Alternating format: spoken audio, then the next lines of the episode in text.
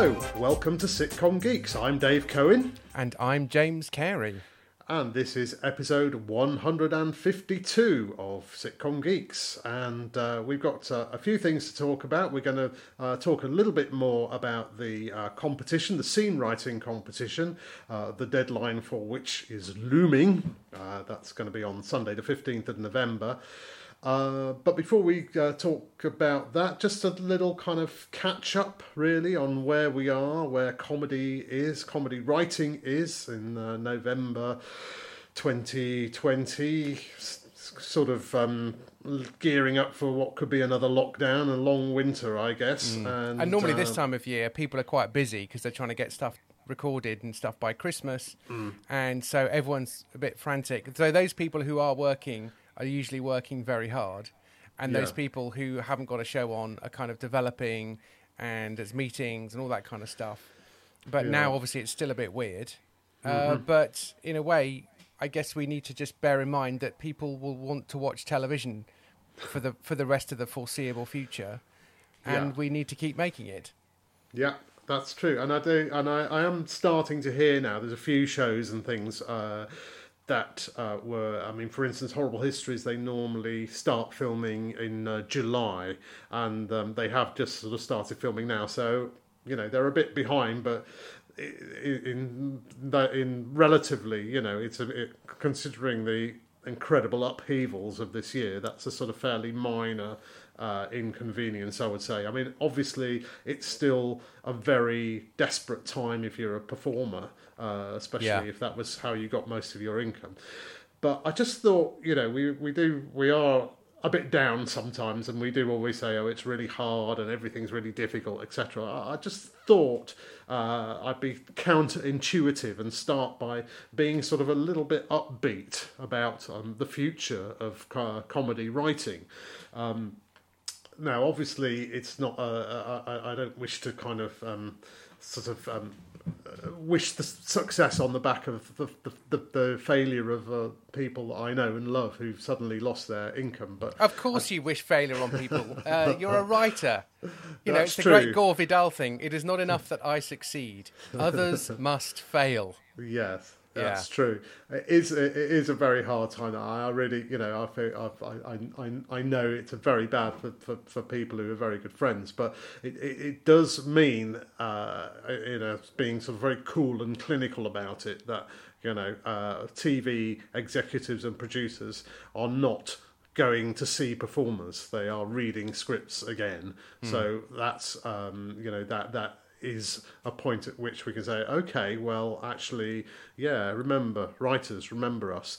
So, in that sense, there's a little bit of a kind of uh, up tick for, for writers. But also, um, you know, when we talk about everyone scrabbling around for to get a line on Newsjack here or, or on Breaking the News there, but actually, at the top end, um, there there does seem to be a, a lot of money swirling around, uh, and you know companies like Netflix and Amazon Prime, and okay, they are American companies, but they are interested in uh, British comedy and they are signing deals or not signing deals with British uh, comedians. Uh, Michaela Coel, for instance, uh, turned down a deal with Netflix because they were uh, going to keep her, they were going to buy the rights from her for quite a lot of money. Forevermore, but- amen. Yeah. yeah, um, but you know, she she stuck with her principles.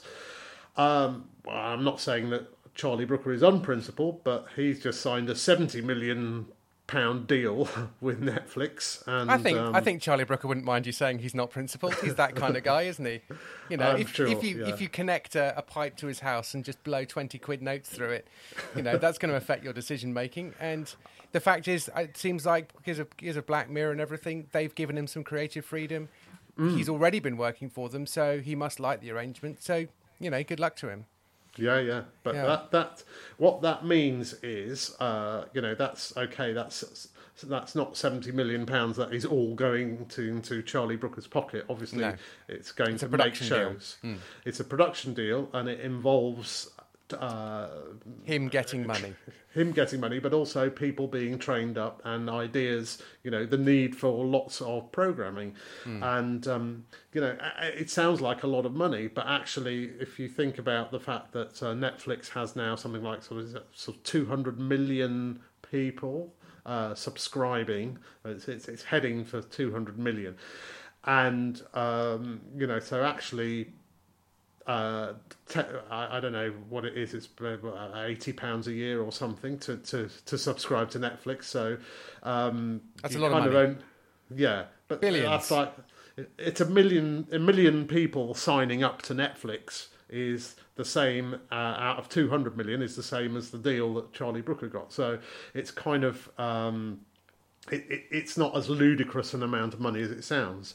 Um, But also, that's what TV costs. I mean, if he Yeah. makes a Black Mirror episode, that's going to cost a couple of million quid because Yeah, yeah. it's you know it's not quite feature length, but it's Mm. high production, it's very very high concept, and it's gonna it's gonna look amazing. Uh, I don't Mm. Mm. know you know exactly what he's gonna what it's gonna look like, but I But think the- the other thing though is although at the top end there is loads of stuff going on, that does have a bit of a halo effect. There are some downsides which we can get into. There are probably too many one man band production companies uh, who don't have any development money, and they're mostly ex controllers and commissioners who set up on their own. That's all a bit annoying. But I think the thing for me, just to bear in mind, is it's a bit like there are a lot of very successful companies that started in a recession. And if you're in it for the long haul, then you just sort of need to start. So, you know, if you're if you're starting a pension fund, you just start because you're not going to really be pulling it down for another 30, 40 years. Hmm. And over the over the very very long term, you're you're going to it, probably you're going to get your money back. You know, unless there's a solar flare or something. Which, given how 2020 is going, that would pretty much cap it all off, wouldn't it? Yeah, you know, yeah. Tru- Trump Trump wins re-election, and Oh. there's a solar flare which wipes out the internet. It's just like, well, there you go. And what's left really? Asteroid Yeah. hits. Well, Um, you know, uh, certainly not much, uh, not much iceberg apparently as well. Not Well, there we go. So, Um, yeah. So it's more that I think you just want to be investing for the long term anyway. So all of these, there are short term opportunities. There may be fewer of them at the moment, but in a way, this is a really long game to be playing, Hmm. and everything takes ages, even in a good year on a good day. And it's about honing your skills, and also just taking control over what you have control of, which is your pilot spec script. You know that that's you can do you can do that, and you can also do the Newsjack and the news lines for other things, and uh, and make your own stuff. You can make stuff on YouTube. You can make your own podcast. But this is a 5, 10, 15 year project. So, you know, you, you just carry on, business as usual, really. Yeah.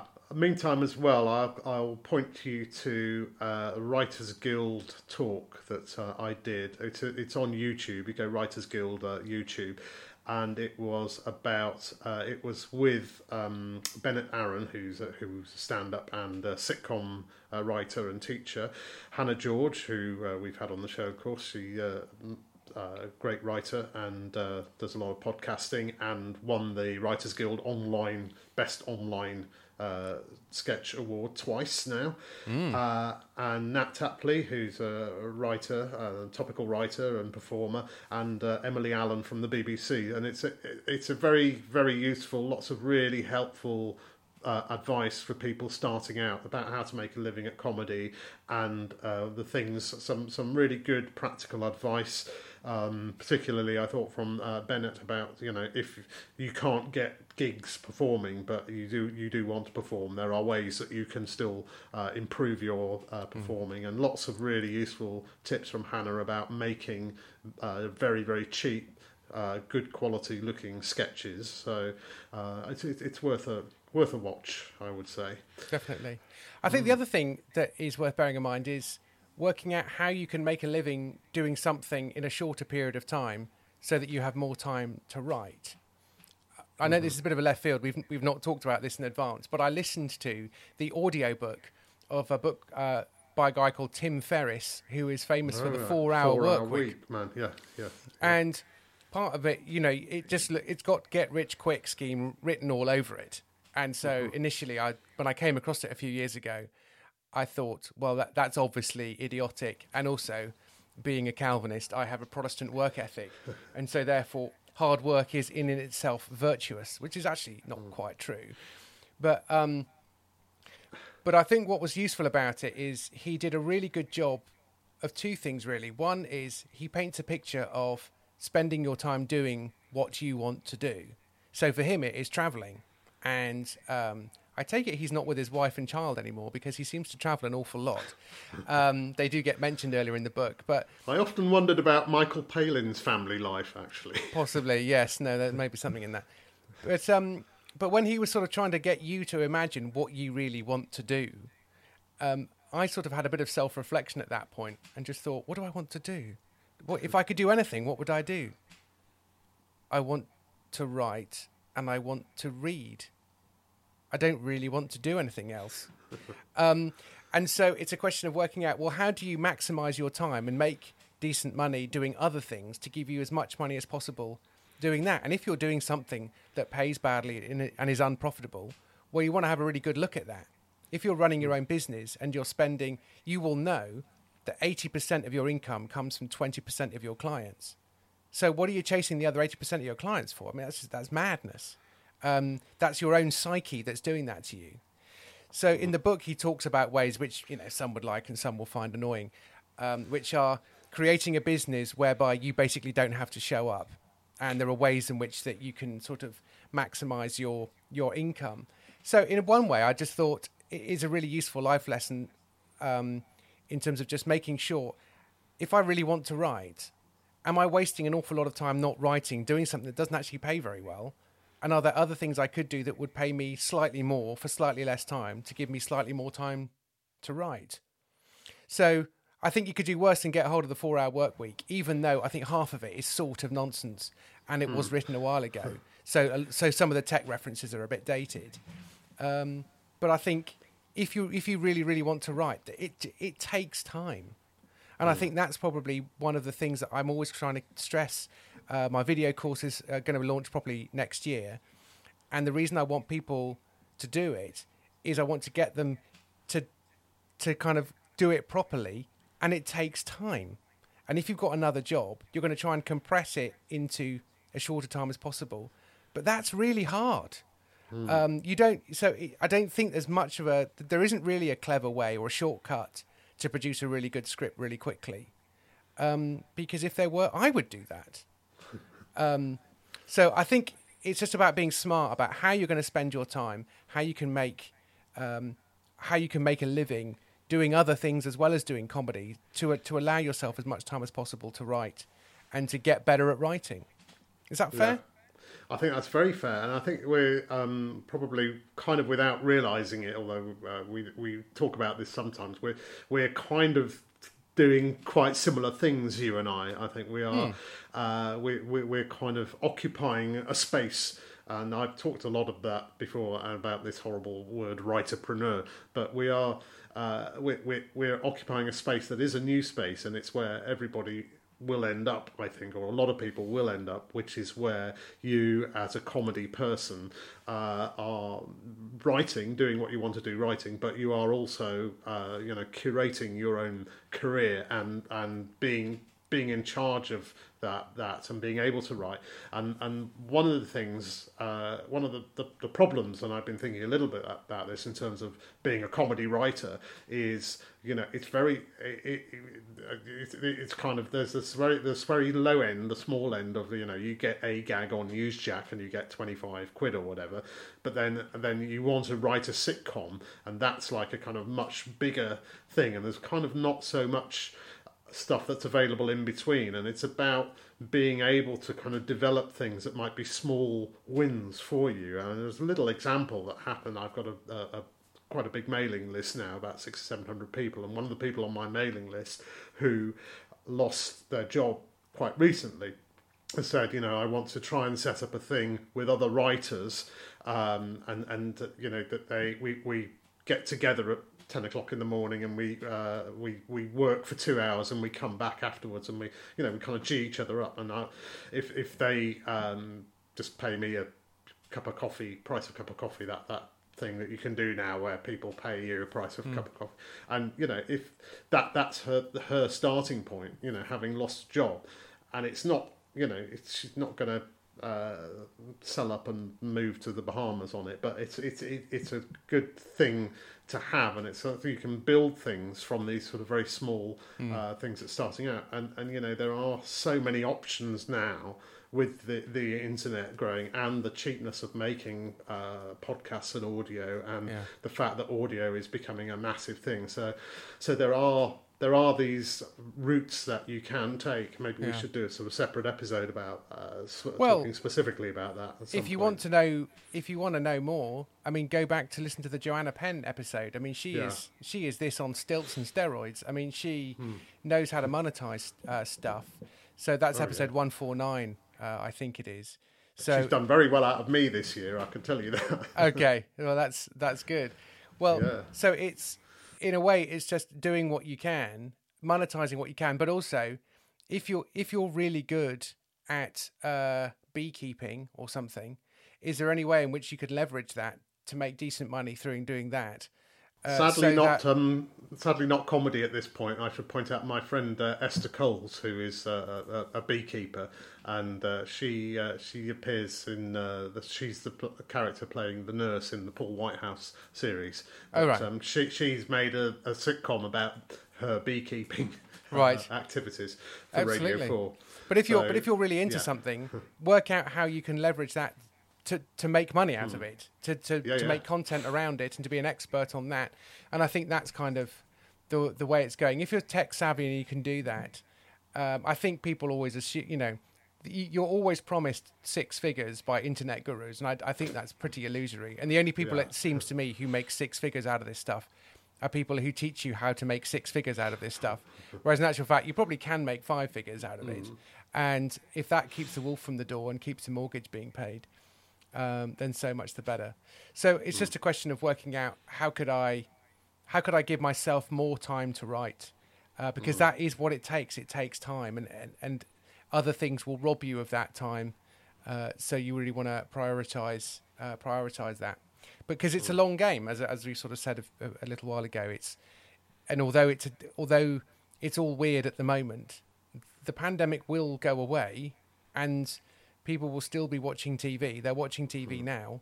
They're Yeah. straining at the leash to, you know, make more. So you just want to be in a good position to to, to make the most of, of, of your talent and your gifts and abilities um, in the future. and people always want stories. They, and uh, Yeah. which I guess is a which is almost a Radio Four type segue that we could do to talk about the uh, scene competition. Unless we've got anything else? No, that's great. Let's let's that? get into that. Yeah, okay. I started sending uh, my uh, daily emails, and uh, we're up to um, the week two now when this goes out. And we'll, the, the last this week's emails have all been about um, a, a- a single episode of Blackadder. I thought for a competition in which uh, you have to write a, a- like a two minute scene. Um, if you, if you haven't yet uh, looked into this, you go to um, BCG Pro, British Comedy Guide Pro. They're running the, the competition for me very kindly. They also run our Sitcom Geeks. Uh, Yes, they podcast, host it so on their servers and they host it, so yeah, it so- yeah. So we love BCG. We do. British Comedy Guide, and um, but they are uh, running this competition, and I'm I, what I'm asking for is a, is a, a scene from a sitcom, uh, maximum 500 words, and a little bit of uh, information before the scene to set it up, so I know a little bit about the characters and what's already happened. Then the scene and the thing happens, and then after the scene, a, a, a bit more detail about what's going to happen next and um, I thought this um, this particular episode of Blackadder. I mean, it's a, uh, I, I, I thought it's it's such a great uh, show, uh, such a great episode, such a perfect illustration. Um, I mean, we always say you know rules are there to be broken, but um, the, the the rules of plot uh, plot making are, are so strong in that uh, episode, and the characters are all so clear. I just thought this would be a, a, a good way to uh, sort of to, to, to illustrate how how do you write a scene how do you get all the ingredients put into a scene yeah, as it turns out, I knew that you liked this episode. I didn't actually know until you confessed uh, last episode of uh, Sitcom Geeks that not only do you know it, it's one of your favourite episodes of all time, and you probably know it off by heart, pretty word much for word. Yeah. so, so no uh, prep work was required for James for this episode. Well, not so much, but um, but yeah, what particular scene were you looking at? Um, well, the scene that um, I, I, concentrated on uh, in, in, terms of you know which which scene would you send if you've got you've written this script. Uh, I beg actually before I tell you, I'll, I'll, be quite interested to know which one you think I would choose, given that I'm talking about about 500 words. So um, that and, and so that kind of length scene. Oh, I don't and... know. It, it might be. I mean, the, the one that I just always remember is when Dr. Johnson actually shows up and he starts messing with his head and saying, oh, I may, yeah. I offer you my most sincere contrafibularities. But that scene's probably too long. It is. It's six minutes long, that scene. Wow. So, that, so that's, that would have been the obvious scene, but it's, yeah. it's probably about um, 2,000 words or something. So, yeah. Um, so, well, that, uh, well, um, let's, um, well, while we're on that subject, then, I, I, know we're sort of shooting everywhere in this hmm. episode. Mm but um, but Richard Curtis particularly does that because if you've got a funny scene, you want to make the most of it. Mm-hmm. And although you know we're going to talk about how to do a good scene and the 500 word limit and all that kind of stuff, the thing that I learnt from Richard Curtis via Paul Mayhew Archer um, of this parish, go back and listen to that episode. Well, we did have maybe two episodes with Paul Mayhew Archer. Mm. Yeah. One of his little secrets that I learned from him when I was doing My Hero was Richard Curtis's t- trick is if you've got a really funny scene, make it longer and add, add more jokes because it's really easy. And if you've got a scene that's not very funny, make it make it shorter. Right. And you go, well, that's that's pretty good advice, isn't it? So that yeah. that contrafibularities scene, phrasmodic, mm. anapeptic, even compunctious who have caused you such pericombobulations. um, that's a really really funny scene. So it's just like this. Th- these are all, if in cricketing parlance, these are all full tosses outside the off stump, and you can pretty much hit them wherever you like. so you want to make the most of those, um, yeah. but at the same time, you want them to be story related, characterful. Yeah. You know, uh, it, they need to be in situ, but even yeah. so, make the most of it. I think you've got, you know, you you you've got um, a writer at the peak of his success, Richard Curtis, uh, or two writers at the peak of their success, Richard Curtis, Ben Elton. You've got uh, Rowan Atkinson, um, Robbie yeah. Coltrane, and Hugh, uh, Laurie. Hugh Laurie. You know, you really, you're, you're kind of, um, if, if uh, no, no one's going to come to you and say, actually, that seems a little bit long. Yeah, yeah, okay. that is a, yeah, that is a yeah. comedy supergroup. That is yeah. Avengers Assemble. That is you but, know, yeah, that, and but but I mean, they get, they get away with it because so there's a lot of story that, that also that, that is in that. But it's the scene, the not the next scene, but the scene, but one after that, which I've chosen because what what happens at the end of that very long scene is Blackadder has done what you often say uh, for, about, about uh, in an episode. He's achieved his success uh, Blackadder's aim in at the start of the episode is to stop the Prince Regent sponsoring Dr. Johnson, and he succeeds. But then, in like the last half minute of that scene, having succeeded, Johnson says, "Oh right, you know, you're not going to give me any money," and here I was, not going, going to trying to get you to sponsor this dictionary. Oh, and also this book that somebody sent me that is absolutely brilliant and I really love. And of course, it is the book that Blackadder had written under a pseudonym. Yes, and which uh, Edmund, immediately a Butler's Tale. Yes, yeah. immediately having won his clear toss. Yeah. Uh, Thirty seconds later, it's like, oh damn, yeah. I'm really got to get him back. Straight away, uh, Johnson leaves, Blackadder goes out and says to him, you know, the Prince Regent was only joking. I'm sure he's very going to yeah. be very happy to sponsor you. And uh, and so then Blackadder goes back into uh, the room with the Prince Regent, and Baldrick is there. And this is the scene that I've chosen uh, because what then Blackadder then does is persuade the Prince Regent that he hadn't told Johnson to sod off, yeah. but actually that he was joking and that he was uh, and, and, and uh, you know Blackadder yes, but, is, but most joking, fawning. Surely, it was yeah. a, joke, yes, and a brilliant yeah. one. A well, yes, one, it yes. was actually. Yes, yes. And you just you feel the kind of you can feel the kind of self-loathing that Yeah. Blackadder is going through to, to kind of be nice to, to the Prince Regent. And it's all fine. And, you know, there's this sort of lovely fire crackling away in the corner and Baldrick's there. And, of course, in the previous scene, uh, Blackadder had said how much he hated Johnson. So, as far Yeah. as Baldrick's concerned, Blackadder hates Johnson. Yeah. So, oh, great. Okay, well, let's get Mr. Johnson back. Oh, it turns out he's left his dictionary behind. Let's just uh, uh, let, let's Yeah. go back and give him the dictionary and tell him what, what dictionary. Yeah. And, uh, and you know, at that Yeah. point, we realise some crackling fire, and then there's about a minute of Baldrick stalling. You know. Uh, what, Exactly what- like the thing that we burned. Yes, Yeah, Baldrick. We burnt it. Right. I'm glad I can rely on you to give the exact words for this, Yeah, James. yeah. And then he goes outside. Maybe hmm. excuse for a moment. Yes, of course. Oh God, no!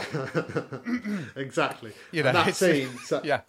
Fantastic scene. Is it Yeah. uh, two minutes long? I think. Okay. and, Yeah, maybe. And you know, Yeah, I don't know it so well that I've got all the scenes timed in my head. Come on, Uh, Dave. uh, so I'm you're- 45 you're years old. Yeah. You're slacking, James. I'm Yeah. sorry. Uh, you must do better next time. Yeah. Um. So, but yeah, sorry. I, was- that was kind of rhetorical. It is about two minutes long. Yeah. Especially compared to that big six-minute scene. So you you feel the pace. You feel the escalation of the story. Suddenly, this Johnson's dictionary that he's told us took him ten years of blood Yeah. and sweat and toil and everything else. It's been burned. it's Yeah. in the fire. What a fantastic! I mean, and you know, we re- you really are thinking, oh my god, what is? Yeah. know, how are And they going to get yeah. out of that? And what's so good about it, in the last episode, in episode 151, we talked about um, the similarity between this and the beheading episode in Blackadder the Second, where they execute everybody on the Monday and then they have to lie about the fact that somebody's still alive and hasn't been executed yet. And then they get a reprieve. And actually, it's really, really funny, but it doesn't work at the end quite. You sort of don't care. Yeah. Um, but you know, time's up. The episode's over. No one really cares about the resolution all that much, as long as they've had a really good time. Um, but in this one, they they really nail it because they, obviously we discover at the end that there are two manuscripts, including uh, a Butler's Tale, and it turns out that that is the thing that he's burned, yeah. which sort of saves his bacon, but also, um, you know.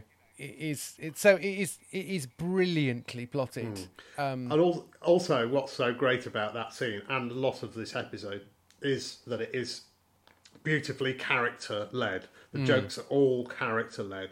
The, the the scene this in this scene Blackadder. So, the the dev, you know we know he's a devious he's a chancer he's always looking for the next uh, scam he's he's blown it with Johnson he's straight away his mind's ticking over how am I going to win this back I know I've got to be fawning to the Prince Regent, and I've got to make the Prince Regent think Yeah. that he is actually a, like a really cool hit guy when he's a total idiot. Yeah. And of course, you know, so we see that, and then we see the Prince Regent fall quite in, you know, quite consistently in character, saying, "Oh, well, yeah, I thought I said, yeah, I thought I said that, oh, but." Uh, here's this courtier who obviously knows Yeah. me better than I do, understanding that actually I'm a lot funnier than I realised I was, you know, and it, that's great, yeah, uh, totally believable. And then there's you know Baldrick standing there by the fire. Oh yeah, you said you hated Johnson, so I chucked his book Yeah. on the fire. You know, what's the, what's the big deal? You know, Yeah. and and it's all it's all in character. Those are the the, the, the three. The three key characters, and, and I know we talked a little bit last time about the special guests and things, Yeah. but again, that's another thing that I love about that scene is it's just it is the the the three characters Yeah. who are in everything, who are in the whole thing, and there's no no one external in that, and it's all character driven, escalating plot. Yeah.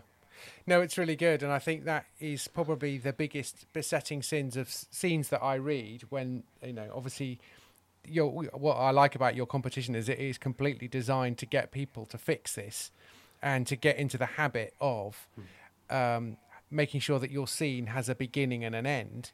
Um, that because uh, you know, I wrote a blog post a while back called "When is a scene not a scene," and we've talked a bit about it before. But quite often, a scene is just people talking and uh, that's not really a scene. That's just people talking. Yeah.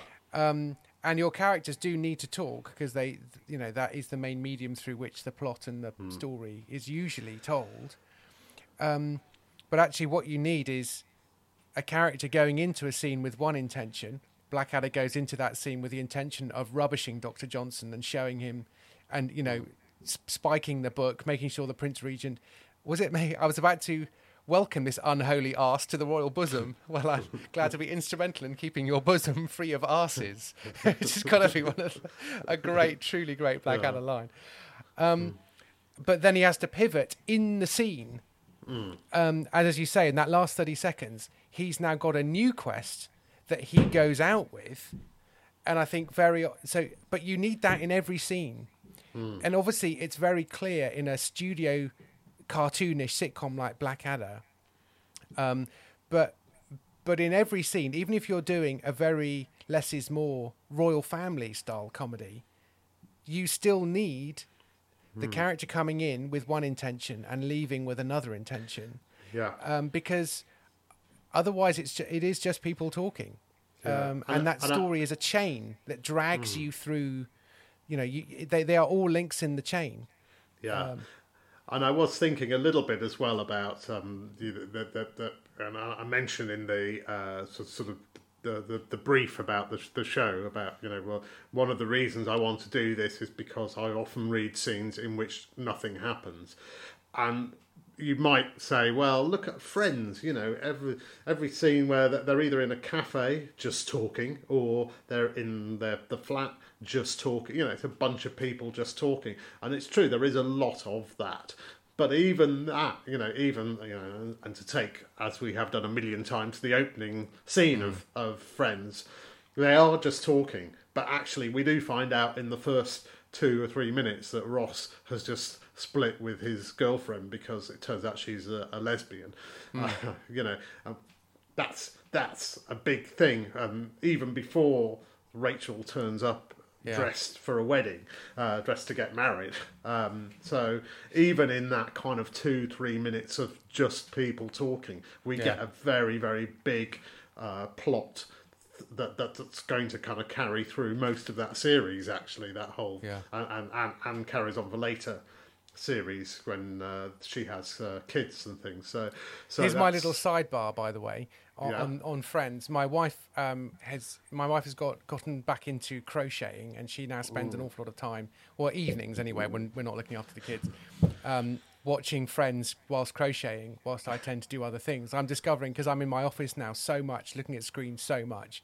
By Mm. the time my kids are in bed, I don't really want to watch television. So I tend to, you know, I'll watch one thing, but Melissa wants Mm. to watch a bit more. Um, but I had this experience again the other day, which I had uh, quite a few years ago when we lived uh, in, in Shepherd's Bush in London, where I could hear her watching it. So I could I couldn't hear um, the characters' friends, the characters in Friends talking because they were through a partition wall.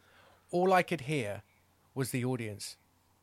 I could just Right. hear the laughter right. and holy moly, the laughter is almost every single line.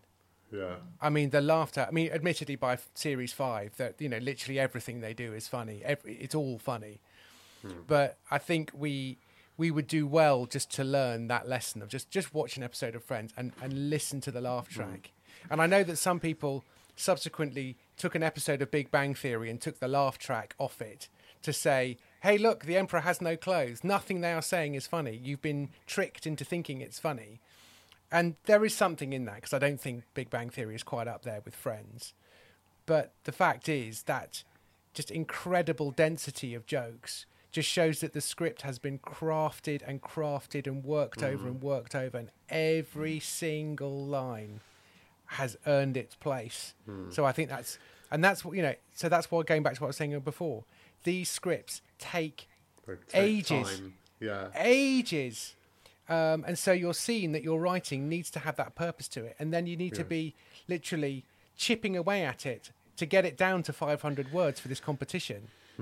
Um, you want you want to make sure that something really significant happens and that your, that your character comes in with one intention and leaves with another. But also, you could you can do a lot in a short time, but it just takes an awful lot of editing and honing. Yeah. And this comes back to um, the, the question that people say, well, how could they, you know, you watch that opening scene of Friends and e- everything that's in it is in the next 10 years. And it's like, how could they have known? How could they have uh, seen that when they did that? And and the answer is, a, which is a, a, a recent answer that, that I've, I've, I've come to realise, is not this is that this is how you make the perfect thing you do this this and this but it, what it is is is you just keep eliminating stuff you just keep Yeah. working and working and all you can know is that you've uh, you you eliminated and you've eliminated and that's really really funny but it's not right for the show and i'm gonna ha- uh, painful it is i'm gonna have to cut that and it's it's the amount of effort Yeah. that you put in to uh, cutting what you have and and, and le- being left with what's behind and you can only, you can't ever know no one ever knows when the show is made whether it's going to uh, become a massive hit or just be okay uh, but you know you just uh, you, you you do you know you know when you've put in the work you know when you've rejected and rejected and you've you you you, you sort of feel that's that's really all you can do Yeah. actually i'd say I think are two things here really. So that when you're going to go through your scene and make it shorter, sometimes you will have to do the unimaginable and cut jokes. Now, bear in mind that this is what Mitchell and Webb say is so good about um, Sam Bain and Jesse Armstrong is that when they were honing the Peep Show scripts down, they were cutting funny stuff. And David Mitchell was humble enough to say, "If I've got a joke, I don't let that go. You know, I'm not I'm not a good enough writer to just chuck away jokes like that." So you do have to cut jokes. And actually, when we ran our competition, our script competition, uh, that was won um, by uh, Peter uh, Hayward, um, he he's a brilliant joke writer. And actually, usually in every scene, there was one joke that was really good, but it was one joke too many, and you didn't need it. and he couldn't quite bring himself to cut it. I'm sure he wouldn't mind us saying this. I mean, we're calling him a really good joke writer, um, and that you know, this. So mm. this is a hard thing to do: is cut stuff that you like. Cutting stuff you don't like is easy, Yeah. and actually that will probably get you most of the way there, but it won't get you all of the way there. So you do have to be prepared to, you know, kill your darlings. I mean, that is Yeah. the the old expression, isn't it? Yeah, when I was writing for Not Going Out, uh, the scripts would come through and they would be around about 10,000 words long, Whoa. which is just way, way, way too long. And, you know, but Lee knew that and Jamie Rix, the producer, knew that. But it was about, you know, don't worry, we'll we'll cut you know we'll we'll cut and a lot of the time they you know in the the the, the, the big strong jokes stayed and you know in rehearsal the, the the ones that had to be cut were cut Yeah. um so and also, Lee is a, such an experienced performer. He knows what works for him. He knows what doesn't. He's the one basically doing the jokes Yeah. because he's got ninety percent of the jokes in the show. but that was the point as well is that Yeah. even someone of his experience has to has to have way more jokes Yeah. than he knows because he doesn't know which Yeah. ones are going to fly Yeah. um and so so But yeah, you know, so the other thing is um, doing Milton's show as well. Um, and this is what, you know, a side note also about writing for writer performers and the people who are actually out there doing it. Miranda was the same. But the Milton example is we would, you know, Dan Evans and I write uh, the show with, with Milton. And then sometimes you discover when you're actually recording the episode, oh, I wrote a joke about this thing or that thing, or you notice a draft is missing some some jokes and I sort of say to Milton, "Oh, there was a joke about a beehive." um, uh, does that? And he was just like, "Yeah." And I said, "But it isn't it?" it, it and he goes like, "Yeah, yeah, it's a good joke, but we're not doing it." No. walk away James. Yeah, it's just like he, 'cause- and I was like, you know, and I could argue, well, this is the same joke construction as another joke you do that's an absolute woofer, and no one's going to spot that it's a similar in structure or whatever like that. And he does jokes that have a similar structure, but it was just an instinctive thing for him, and he just wants the script to be tighter, leaner. We still over record. But Yeah. you know, there comes a point where you can't edit it if you're recording 45 minutes. So we're recording kind of 36, 37 minutes, and even then, it's a quarter and a pint pot. Um, but cutting good stuff um, is is absolutely key. Cutting bad stuff is easy. Cutting good stuff is hard. But that's the thing you really do need to be doing uh, to make Yeah. your scene as lean as possible. It rhymes, so it must be true. Yeah, Yeah. and I think you can, you know, that's a uh, that's a good point. We talk about. Uh, I, I, I'm saying uh, I want a maximum of, of 500 words, uh, which actually in sort of screen time generally is approximately three. It was usually about three, three and a half minutes. You know, I mean, obviously give or take a few seconds. And I mean, that's quite a long, that's a good amount of time um, for for a scene. And you, you, you know, but as, as as long as you get the scene moving, you set it up, you activate whatever the plot is from the what happened in the previous scene. You escalate within the scene. Um, you reach a climactic point in that scene, and then you you're off to to resolve that scene by setting up what's going to happen in the next one. So that's and and you know two minutes is enough for that.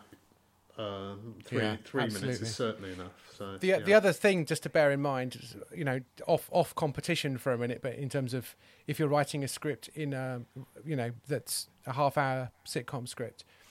The other thing I sometimes suggest is if you're stuck on how to cut a scene or a scene feels a bit uh, pedestrian, it's a it's kind of the Richard Curtis approach about making it shorter.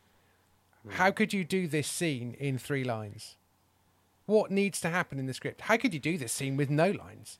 How can you do this scene purely with action? Somebody walks in, they see X, they they understand, we immediately understand what's just happened, and they immediately turn around and walk out, and we now know immediately what they have to go and do next.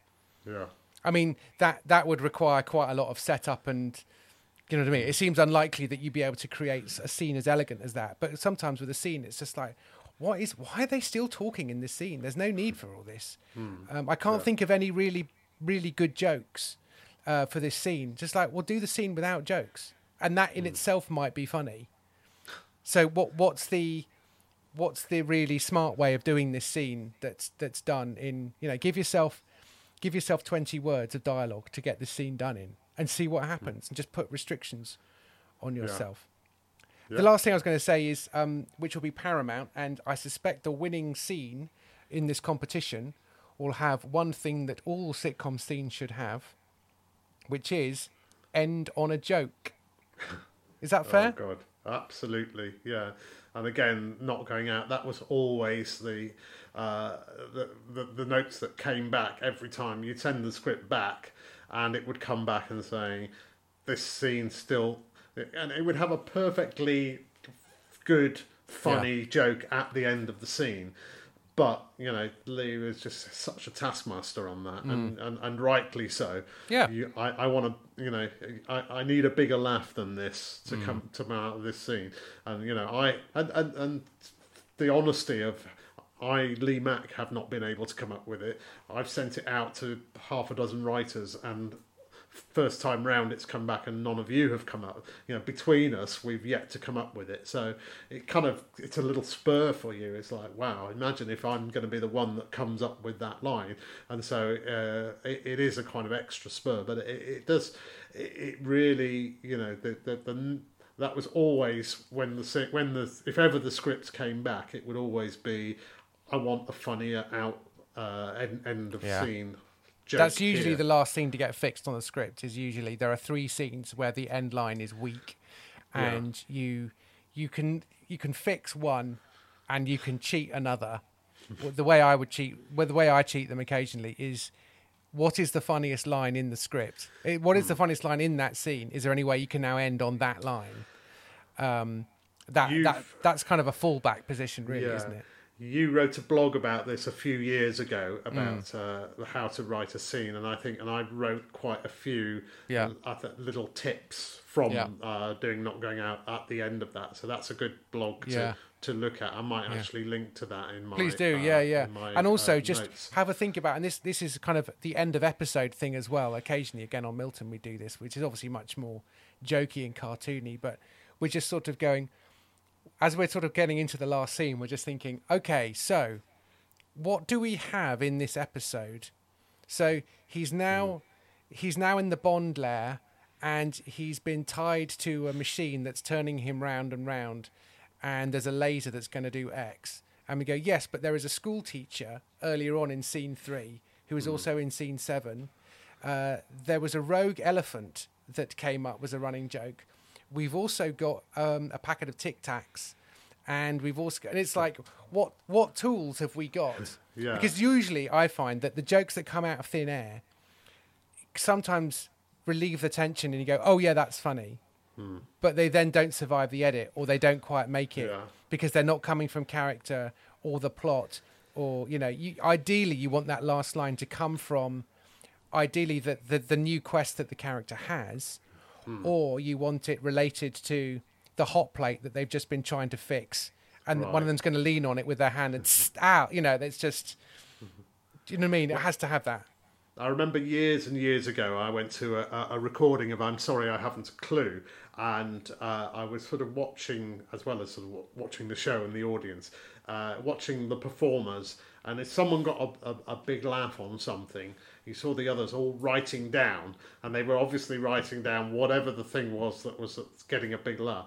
And then five minutes later, they would reincorporate that or that, and it, sometimes it worked, sometimes it didn't. But you know, they say how the brain is is the comedy brain is working. Yeah. Ah, that's a it, it, that's exactly the, the kind of equivalent of that of what you're saying is you know, you know in something that's sort of a little bit unscripted. Yeah. But oh well, this this improvised line got a laugh. I'm gonna see if I can get more laughs Yeah. of repetition.